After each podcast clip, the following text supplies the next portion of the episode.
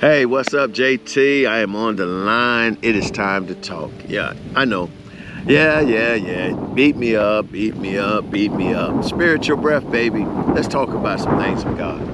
I don't know about y'all, but y'all can hear the breeze. I know I feel it. The wind is blowing over my face. I'm out here with this beautiful tree behind me and the beautiful clouds and everything that's behind me. I am feeling great.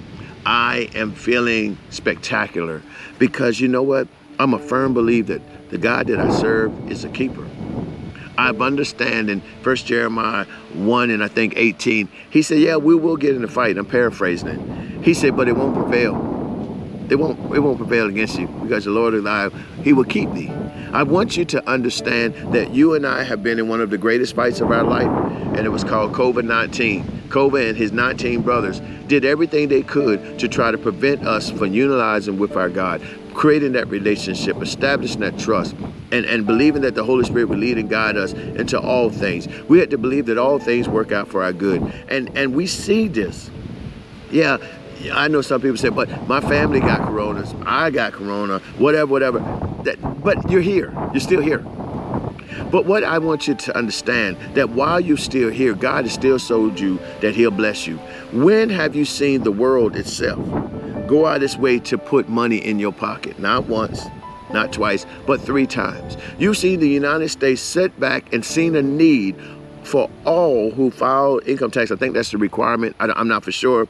Um, but uh, they begin to send out these checks. You got one for this amount, and and you got another for the second one, and then you get the third. And if you looked at it, each time they did it, it increased.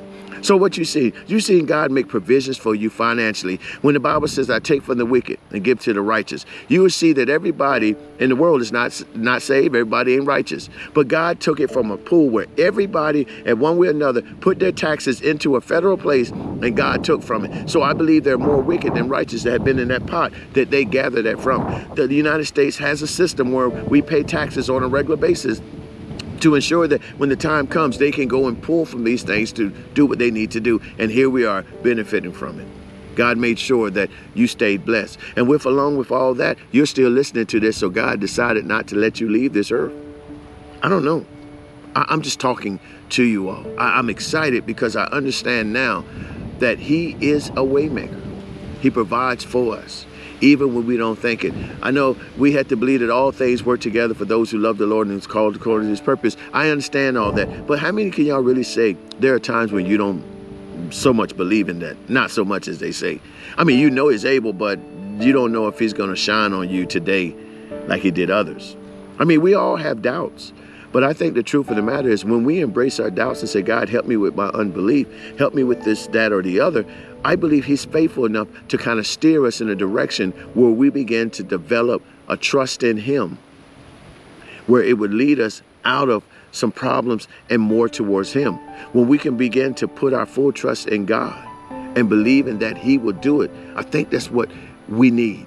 And we've done that in some way or some form. Many of us during the, the COVID-19, the pandemic, have found a closer relationship with God. We found that he's able to do these things because we celebrate him because we did not receive the COVID-19. We did not have that many detrimental things that happened during the pandemic.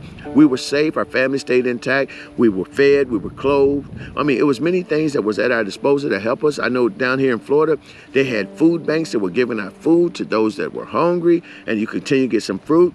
You can get some vegetables, you can get some meat. It was able that for at least one week you had enough that you could feed your kids for about three days of food or, or give them something to snack on to carry them through.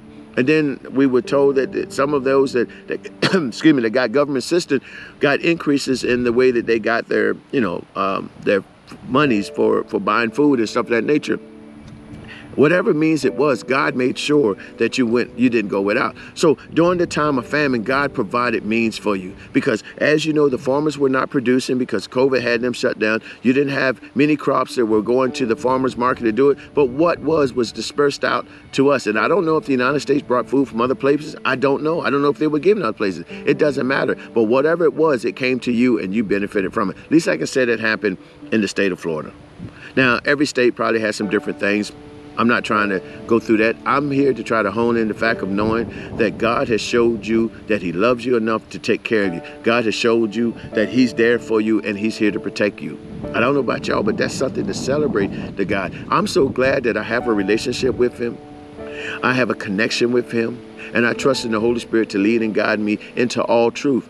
I am totally obedient to that movement. I'm not going to buck against that. I'm going to surrender myself to it, the process. I'm not aborting, aborting the process. I want y'all to understand if you don't have a connection, you haven't established a relationship, and you don't trust in the Holy Spirit to lead and guide and direct you, this is the time that you need to stop and let's work on that. You know, find out how do you get that connection with God? How do you establish a relationship with Him? And then how do you establish the trust? See, these are the things that you get from sound teaching and development. Go to your leaders and say, hey, I know I think I'm saved, but what is the difference between saved and salvation? Is that a true understanding there? Do I understand that I have bridged over through the deliverance process to reach from saved to salvation? Because everybody knows that is a process. I know this is kingdom teaching, but I'm going to be here briefly. Many of us don't understand there's a greater process, a process in place than just saying I'm saved. You have to go to the steps to get salvation. Salvation means that you have welcomed and accepted the Holy Spirit to lead and guide you. Okay, well, in that process, there are many things that need to be done, but it's doable. For example, you don't know what to ask God for deliverance from, but what you do is say, God, help me in the areas that you see that need to be fixed and teach me so I can understand what I'm going through as I go through the process. Check this out now. When you begin to ask God to order your steps, you're asking Him to teach you how to understand the process. Matthew 11 and I think 28 through 30 talks about, I'm paraphrasing, he said, You were heavy laden, come unto me, and I'll give you rest. But the part he says in there, he says, But learn of me. See, that's the thing. We got to be able to go to God and say, Here's my situation. But I need you to teach me what is going on in the situation so I can learn to put up a foundation to stand upon. So when these things come up, I can address them or I can avoid them or I can move past it. But I need you to show me so I can understand what's going on. It's no it's not good for God just to take the thing away from you and you don't understand what he took away from you. You need to know that if it was a lying spirit, you need to see how God removed that from you. If it was a drinking, you need to see how God removed that taste from you. If it was just uh, uh, um, doubt, you need to see how God has helped you in the area that you doubt in. And the only way you're going to get that is to be able to ask God to help you and ask God for forgiveness. Ask God for deliverance. Ask God to make your crooked pathway straight and then learn as you go through the process. And as you see the change in family, celebrate the fact that you are growing in knowledge. And as you know, when you learn, the devil's going to come back and tempt you on what you learn. It's like a pass a test. You you pass the test, you you you you get all the information, then you have to take the quiz and the devil's bringing the quiz. And when you show them that you know how to, to, to, to, to answer the questions correctly, you get a passing grade. So he leaves you alone and you go on to the next phase and then starts all over. I just want you to understand in your spiritual walk, it's a pass or fail a pass or redo. There's no failing in God. It's a redo, meaning you either you get a high score to continue on, or you have to redo until you get it right, and then you move on. The whole goal uh, is to continue in the process. I, I remember um, one of my professors said in school, he says, um, when it came to the dissertation process, he said, it's not a race, it's a marathon. The same thing with the Christian walk. It is not a race, it's a marathon. Yes, there's a time when you're going to sprint off, but there's time where you're going to take some slow steps to gather your breath. And there's a time you're gonna sprint off again. But you're gonna keep a steady pace. And sometimes you're walking, sometimes you're crawling, sometimes you're running, sometimes you're leaping. But no matter what it is, you're still moving forward. And even in the times where you're not moving forward, I want you to understand this where God is still carrying you. He's putting the wind behind you and lift you up, and you're still going towards the promises that He has set up for you. You have to believe in that, and you have to accept it.